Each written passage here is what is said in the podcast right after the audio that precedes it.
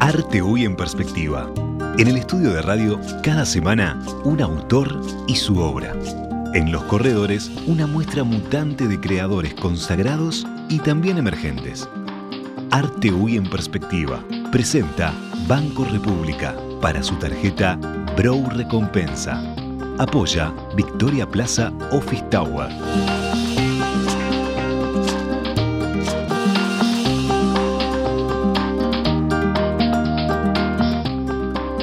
La conversación. Hoy conduce Daniela Blut.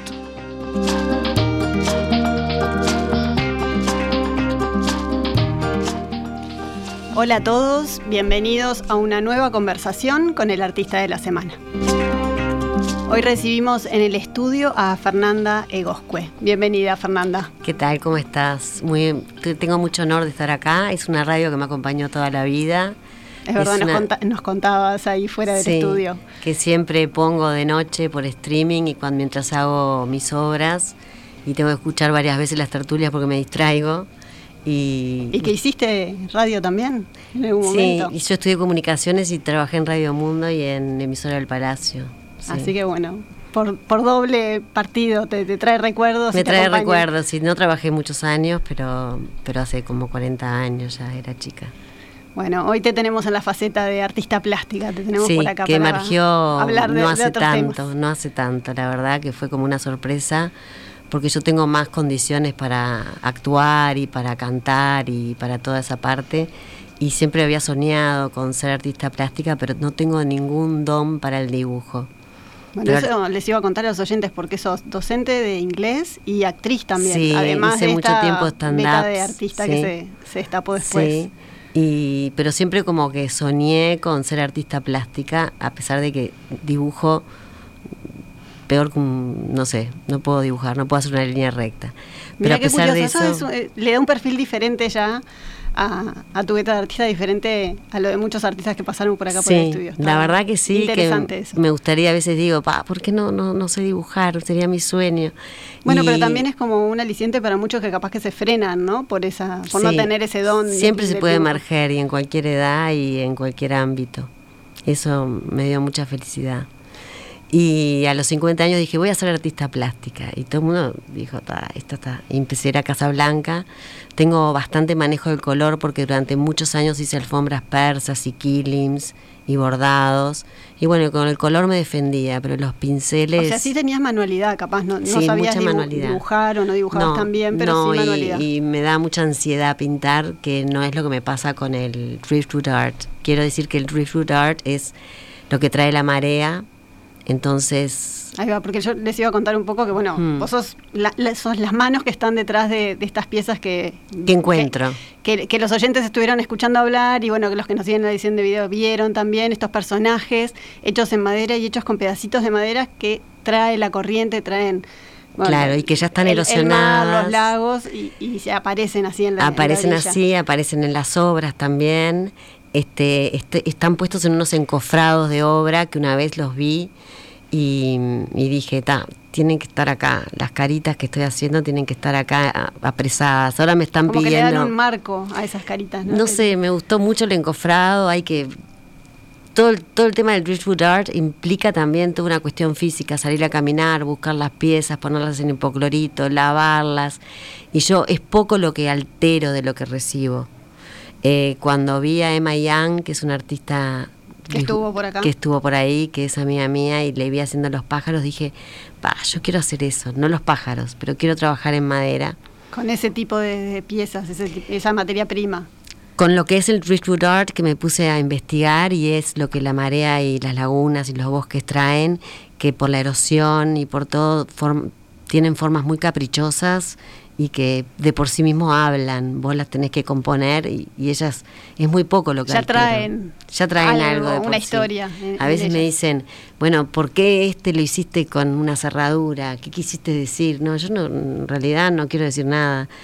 La cara mm, le voy poniendo elementos, recorro talleres mecánicos, también buscando piezas de hierro. Hay muchas arandelitas, tuercas, ¿no? Sí, bombitas que sirven de sombreritos cualquier cosa me viene bien. A veces voy por la calle y digo, me va a pisar un auto, voy mirando para abajo. Una profesión de riesgo. buscando cosas. Entonces es un, un, arte muy completo porque lleva lo físico, lleva el proceso de secado de las maderas, lo que la madera te pide. Y me ha dado... ¿Cómo es ese proceso? O sea, una vez que vos las recoges, las, las llevas a tu casa, ahí ¿qué, qué proceso empieza? Bueno, ahí las tenés que poner en hipoclorito durante mucho tiempo para limpiarlas. Para limpiarlas y para que vayan agarrando el color que ellas tienen, porque hay maderas que tienen colores fabulosos. Y después el secado, y después, bueno, algunos las lijo, no tanto, no, no las pulo mucho, y las Estamos corto. viendo, mira, para los que Ah, sí, ahí están, ahí están, ahí ya ven que están como imperfectas, yo trato de, de, no alterar casi nada de lo que ya viene. Dejarles las marquitas que traen. Dejarles las marquitas, dejarles las cosas que están como, como desprolijas, burdas, pero a mí me parece que ellas mismas hablan de por sí. Y cuando yo empiezo a componer, no, no digo voy a hacer a una persona que esté enojada, no. Yo empiezo con, con el pedazo de madera empiezo a probar los pocos elementos que tengo, a veces tengo pocos elementos y corto botones de una camisa vieja o un collar y son ojos. Y bueno, empiezo a probar, a probar, a probar. Y se dijo, ah, mirá, le habla al macaquito. Le digo, ah, mirá, te enojaste. Y esa es la cara que el macaquito me pedía. Eso, eso te iba a preguntar si les ponías nombres.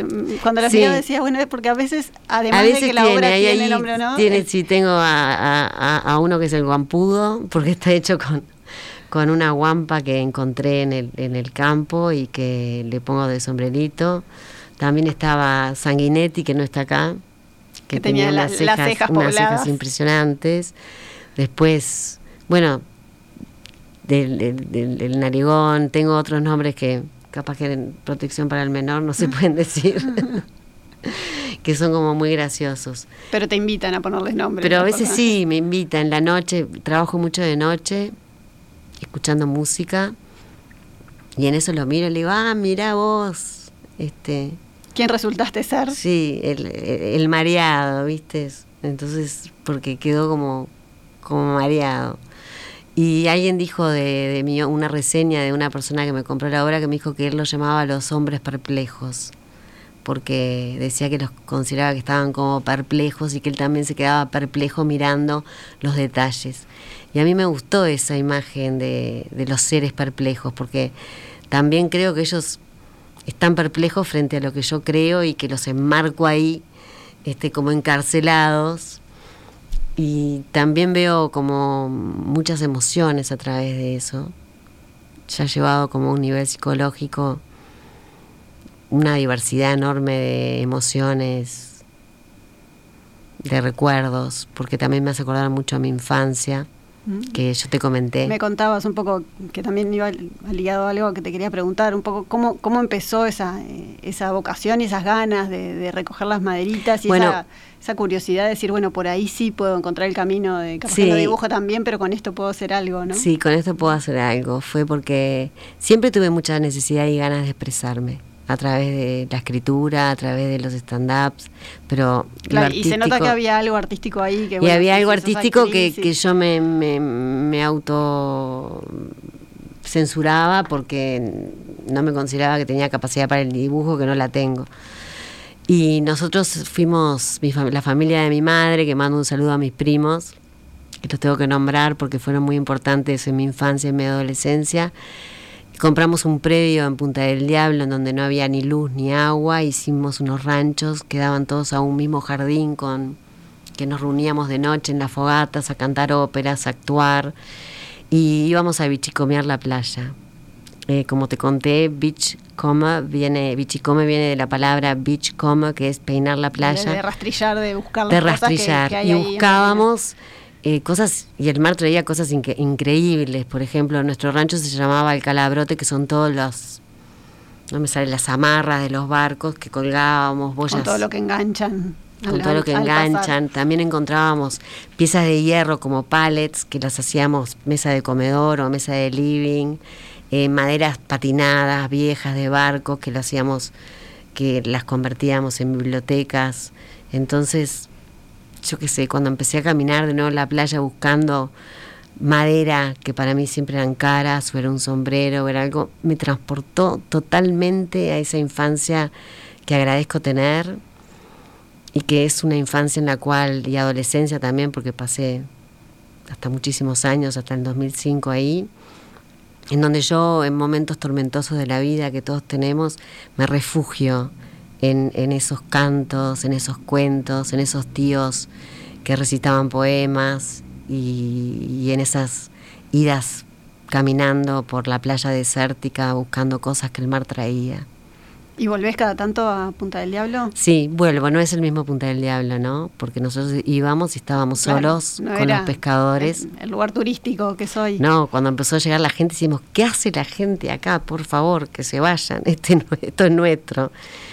Pero igual, eh, uno siempre tiene un lugar en el mundo y ese es el lugar. Y los recuerdos de esa infancia muy salvaje que salíamos a cruzar, a cazar cruceras, las descuereábamos, las poníamos todos en los durmientes del rancho y era como una competencia a ver quién había matado más cruceras. Un hermano mío animalista me dice, no digas eso porque te van a linchar. Y yo digo, lo siento, lo voy a decir. Ya no se puede. Ahora no se puede, pero eran pero eran cruceras que también teníamos todas las indicaciones de nuestro tío mayor, que era pediatra, de qué pasaba si te picaba una crucera. los peligros también. Hay que imaginar que era un Punta del Diablo absolutamente agreste, que nosotros recorríamos los bosques con chumberas y, y expediciones, porque no había tele, no había luz, había agua después, la luz vino muchísimo después, no había televisión, o sea que realmente era divertirse con dos palitos, ¿no? Y esto es lo que hago, con palitos. Generar arte. Genero arte y me refugio también de, de tus propios demonios, de tus propias tristezas. Y me da muchísima felicidad cuando los comercializo, me los compran, la gente le gusta la gente lo tiene orgulloso en su casa y me manda, no sabes, estoy fascinada con lo que recibí. ¿Qué es lo que más te comentan cuando, cuando la gente se los lleva a la casa o cuando los ven? Que, que siempre le encuentran algo nuevo. Eso me, impacta. Me, me, los compran y después cada tanto recibo un, mensaje que me dice, ay, le puse nombres, me di cuenta que los ojitos no eran tal cosa, sino tal otra. Y eso me da muchísima satisfacción, porque para mí el arte es para compartir. Esa gente que dice, por ejemplo, ah, no me importa comercializar, o no me No, yo, yo no creo que sea así. Yo creo que uno lo que expresa, lo que hace, lo que le nace, es para compartirlo y es para que los demás lo tengan. La gente cuando ve tu obra, los, que van a buscar para comprar, bailos elige expreso, o sea, me, gusta este o me enamoré de esta carita. Este claro, yo se los muestro, en realidad viendo por Instagram y se los muestro por hago una videollamada y le digo, mira, vos, yo te voy a mostrar una cantidad, al principio te van a parecer todos iguales, pero después vas a ver que son todos distintos, porque trato mucho de que sean todos distintos y uso una infinidad de recursos para que sean distintos. Los insumos, tengo que agradecer a un mecánico, Pedro, que es un artista. Tú no sabes lo que es la casa, él refracciona cosas viejas y yo recorro talleres mecánicos y obras y para tus aliados así que te, van nutriendo. Tengo, mis informantes, no, mis, proveedores. Que, señora, señora, le guardé un encofrado. Ah, gracias, gracias, gracias. Y, el, y Pedro me llevó a su casa, me mostró. Yo digo, pero tú, sos un artista, tú sos un artista. Y me dijo, y me llevó al jardín y no sabes lo que es el jardín. Repleto de hierros, de tuercas, de cosas herrumbradas. Para mí era como estar en, en un paraíso. Sí, totalmente. Y él me dijo, este jardín es tuyo, vení cuando quieras y te llevas lo que quieras. Entonces, realmente le quiero agradecer y, y, agradecer a todas esas personas que son... Y vas cada tanto y buscas. Y, y voy, y tiene tanto que voy cada tanto y busco tesoros y me dice, pasá, pasá, pasá, llévate lo que quieras, llévate lo que quieras. Y bueno, eso fue un... Y, la gente elige entonces, ¿no? Mira y dice, no, esta o, en esta serie me quedo con, este porque tiene esta carita que me recuerda tal cosa o esta que me llama la atención. En realidad le llaman todas la atención las caritas. Pero en eso hay una que la enamora. Yo digo, vos tenés que buscar alguna que te enamore y lo elegís. Eh, también quería decir que, por ejemplo, ahora hay una escasez enorme de, de material porque no llueve. Y mm, es impresionante a veces cómo la creatividad con la escasez ¿no? Te surge. Porque a veces voy al taller y digo, no tengo nada, no tengo nada, pero en ese nada empiezo a romper collares para ponerle ojos, ahí ves que tengo ojos que son de colores, que son de collares viejos, y cómo esos pocos recursos a veces se convierten en mucho porque hacen que uno desarrolle más su creatividad. De alguna manera te exigen un poco más. Me exigen más, sí, me exigen más. Perfecto, nos vamos Como a... la vida misma, ¿no? Tal cual, un desafío nuevo. Sí. Nos vamos a ir a una pausa y ya volvemos. Gracias. ¿Sabías que con las tarjetas de crédito Mastercard Bro Recompensa, tu dinero vuelve a vos? Es la única que te devuelve plata cada vez que compras, a través de un programa de lealtad, en donde generás puntos que equivalen a dinero real, para comprar donde y cuando quieras, además de contar con beneficios exclusivos en los rubros más relevantes para tu día a día, que podés ver en beneficios.bro.com.uy. Pedí tu Mastercard Bro Recompensa al 2 1996 000 o en recompensa.bro.com.uy. Con tu tarjeta Mastercard Bro Recompensa, todo lo que das vuelve. Banco República, nuestro banco país.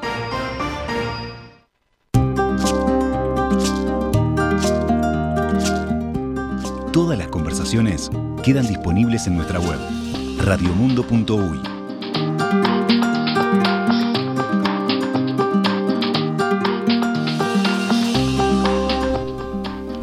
Seguimos en la conversación, hoy estamos con Fernanda Egoscue, es docente de inglés, es actriz y también es artista plástica, nos contaba que trabaja sobre todo con maderas, pero también hizo eh, su formación en Casablanca, donde ahí sí experimentó un poco con pintura, que se sacó las ganas, pero me contaba que no, no es lo suyo, probó intentó. O sea, me encantaría que fuera lo mío porque me fascina el arte y me fascina pintar y todo, pero me pone muy ansiosa, soy muy exigente, no logro resultados que a mí me satisfagan.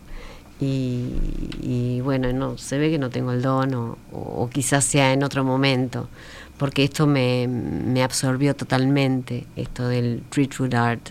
Eh, quiero decir también que aprendí mucho con Sid Bernard, que es un galés, que es un señor ya muy mayor, que tiene un documental muy interesante en YouTube y ahí muestra cómo busca las piezas, piezas muy abstractas, usa plásticos también. Y bueno, y este mundo es un mundo infinito. A mí ahora, por ejemplo, siento que los muñecos me están pidiendo, yo le digo a los muñecos, ¿no?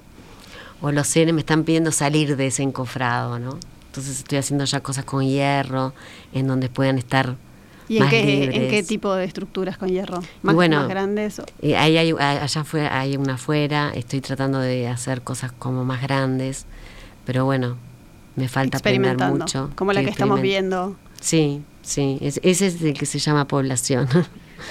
sí. Perfecto, que tiene muchos...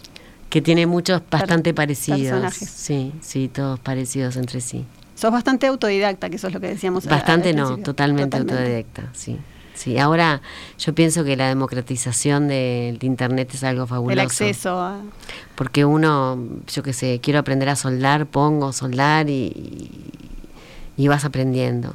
Igual me gustaría formarme más, que bueno, que siempre hay tiempo para emerger. Eso me lo dijo una señora y me gustó mucho porque yo ya soy grande, tengo 59 años. Y descubrir esta pasión a esta edad fue un, un regalo, un regalo de la vida. ¿Y cómo haces en el día a día? ¿Cómo es tu día a día? ¿Lo, lo combinás con tus otras pasiones y tus otras tareas, con la docencia, con, Yo lo con la actuación? Sí, no, la actuación la dejé La ya hace mucho tiempo. Sí, empecé con esto del arte, decidí cambiar. Eh, esto me absorbe totalmente, yo trabajo muchas horas y me, me absorbe todos los fines de semana, todas las mañanas me levanto temprano después de que llueva, voy en pijama, ¿no? ¿Sabes? Parezco... A ver, contanos. Sí, me levanto en pijama rápido antes de que limpien las playas y voy Antes que la corriente se vuelva a llevar las no, cosas. antes ¿o que limpien las Antes playas, las porque las cosas quedan. Y recorro las playas, no caminando así, porque no me odio los deportes, buscando, y ahí empiezo a ver las caritas y el sombrerito, el coso, el esto, y lo. Y, ¿Y qué vas con una bolsa? y me voy con muchas mucha bolsas. Mi auto es un basurero, es un contenedor, Te iba porque a tengo todas las cómo maderas. era tu casa. No, mi casa es muy prolija, tengo un no. atelier, pero mi auto es un desastre universal. Cada vez que se tiene que subir algo tengo que empezar a correr maderas. y cosas que junté. Y después a veces voy ya vestida al trabajo y voy por la rambla porque vivo en Costa de Oro y veo que hay mugre, freno el auto, paro, siempre tengo una bolsa y ahí voy caminando de, tacos, toda prolija, entonces tengo todas las facetas. Ya en el barrio me conocen que ando de pijama por todos lados porque antes de recorrer a veces voy y compro algo y ah, la de pijama. Me pongo los lentes negros pero me reconocen igual. Ya te reconocen igual, no hay escapatoria. Sí, sí, pero es un placer muy grande que me da todo el proceso. Y una vez que te pones a trabajar, decías, tenés tu atelier en tu, en tu casa. Tengo mi atelier en mi casa, eh, lo tengo muy desordenado, cada tanto lo ordeno y me pongo a trabajar de noche, me fumo un cigarro, fumo dos cigarros por día, pongo en perspectiva y ahí a las 7, 8 me pongo a trabajar y a veces se me pasan las horas y, digo, pa, son las 2 de la mañana y yo sigo acá como tu momento de conexión con el arte. Es mi momento con, con, la conexión con lo más íntimo mío, con esos recuerdos de esa niña en Punta del Diablo que disfrutaba de ese mar de estrellas que había porque no había luz, que disfrutaba de su familia. Es algo muy gratificante para mí. Es como que no tengo edad.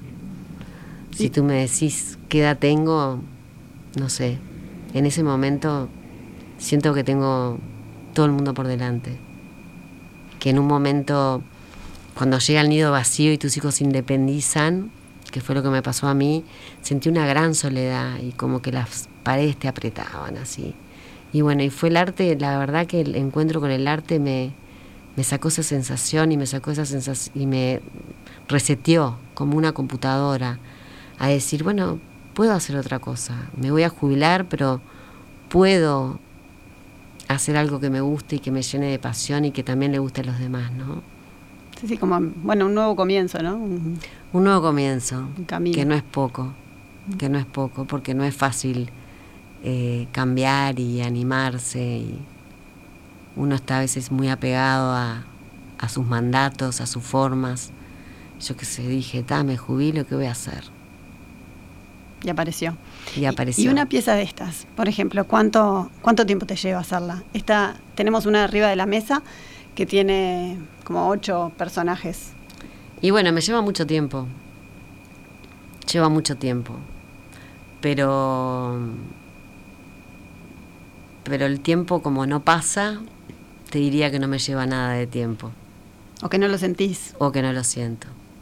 Lleva mucho tiempo buscar el material, y lleva mucho tiempo todo el lavado, el, el, hecho del hipoclorito, el secado. El secado es. Depende del clima también. Depende mucho del clima, depende de las lluvias, que llueva por el país sobre todo, pero este el otro día hubo una tormenta y tú agarré bastantes insumos y, y todo, las tuercas tan sucias, hay que lavarlas, hay que cepillarlas. Es todo un arte que también implica lo físico, cortar, pulir. Y bueno, y es... ¿Y eso todo también lo fuiste aprendiendo sobre la marcha? Sí, lo fui aprendiendo sobre la marcha, sí. Sí. Eh, pregunté mucho a Emma y Yang, bueno, ¿qué compro? ¿Qué herramientas compro? Porque yo uso una moladora que es la manera más fácil que tenés de cortarte una mano. Y con esa moladora empecé y todo el mundo me decía, es una locura, es una locura, es una locura. Bueno, entonces llamé a Emma, que, y, que, es una artista despegada, no me puedo ni comparar. Y bueno, me dijo, cómprate esto, tenés este cuidado, tenés esta precaución. Y bueno, y, y trato, porque soy muy atropellada. Hablábamos, bueno, de, hablaste varias veces de la lluvia, bueno, todo lo que te trae la lluvia, la importancia de la lluvia, el tema de los procesos, los tiempos. Hay también una preocupación por el medio ambiente, de alguna manera es un arte que recicla, ¿no? Que, que, em, se basa en la naturaleza y que a la vez genera arte. Sí, en realidad es un arte sustentable, es un arte que reciclo, que, que, voy reciclando. Mira, te quedaría políticamente correcto decirte que sí, que me importa pila el medio ambiente pero en realidad me importa, pero no soy de las que reciclo la basura, ni de que no quema plástico, este, no, no, no me dio por ahí. Pero bueno, pero en el fondo está. Pero en el fondo está y, Está por y- y bueno, me parece que es muy importante en la vida ser capaz de, de aceptar, o sea, uno no acepta dónde nació, o sea, no es que acepten, uno no elige dónde nació, uno, yo tuve la suerte de elegir, en, de poder nacer en una familia con un determinado medio económico que me dio una educación, uno no elige una cantidad de cosas en la vida, el mapa de la vida de uno después uno lo ve y no es el mapa que uno trazó. Y entonces también de eso se trata, ¿no? De la vida misma, que uno, con lo que la vida te da, ¿qué haces con eso que la vida te da? No creo mucho en los pensamientos mágicos, yo voy a poder porque... No, me parece que la vida es más azarosa. Y también tiene sus sorpresas agradables y desagradables. Y te trajo, te trajo esto. Y me trajo esto y estoy muy agradecida y muy agradecida a los que me prestaron, que ya estaban vendidos algunos. Y les dije, ay, no me las prestás porque eh, tienen detalles algunos que me enamoran, que hasta me cuesta desprenderme de ellos. Y bueno, no lo puedo mostrar ahí, hay un nudo de un, que es como un rulo, rococó se llama, que lo encontré tirado en un árbol y que tiene, lo ves allá, y que tiene ahí una cosa que, que está que caprichosamente hecha por la naturaleza, que yo no la hice. Entonces eso me, me, me, me maravilla, encontrarle y encontrarle el lugar a eso. Perfecto. Bueno, te agradecemos mucho, Fernanda, que nos hayas acompañado. Las obras quedan unos días más por acá, así que Bueno, muchísimas gracias a ustedes. los oyentes los van a poder disfrutar. Es un honor haber estado acá. Este, soy una artista emergente, emergentita. y bueno. Te pueden seguir en las redes. sí, Recordanos estoy tu Instagram. Fernanda Goscue. Ahí subís bastante, subís videos. Sí, subo mucho, subo mucho. También los procesos, o sea que Sí. todos los que te quieran Subo mucho, me gusta mucho todo el proceso también de, de mostrar eh, las obras, cómo vienen, cómo terminan.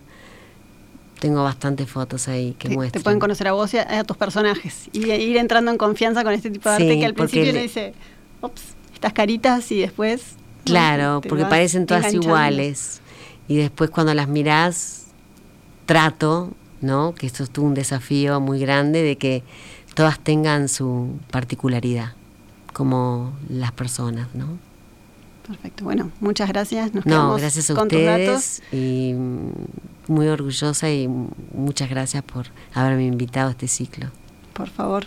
Yo quería recordarles a los oyentes, como hacemos todos los miércoles en estos últimos minutitos, de un evento que hay mañana, jueves 18, que es el cierre de la muestra que se llama 1292, una muestra de mujeres artistas en el Galpón de Obligado, que es un espacio donde conviven y trabajan varios artistas. Uno de ellos estuvo en este ciclo, Sergio Cruz. Mañana se cierra esa muestra y hacen un evento que se llama el Finissage, que es eh, un evento que, cada vez se da más en Montevideo, que me parece súper interesante que nosotros se celebre, bueno, los vernisajes como estamos acostumbrados. Mañana es ahí en el Galpón de Obligado, es en Positos, y se suma a Típico Comedor, que es una propuesta gastronómica que es vecina del Galpón. Hacen un evento a partir de 19.30, va a haber comida, va a estar la muestra y va a haber este, tragos, música, es en la calle con las puertas abiertas del atelier. Me parece súper interesante los que puedan darse una vuelta. Es, eh, bueno, interesante darse darse, hacer una visita, ver a los artistas, ver esta muestra que está por única vez, pero después los artistas que trabajan allí también tienen sus obras en exhibición, así que todos los que puedan aprovechar, vayan. Nosotros nos despedimos por acá. Bueno, muchísimas gracias, es un placer. Gracias a vos. La entrevista va a quedar disponible en las redes de Radio Mundo, como todas las del ciclo, y nos volvemos a encontrar el miércoles que viene para una nueva conversación. Muchas gracias.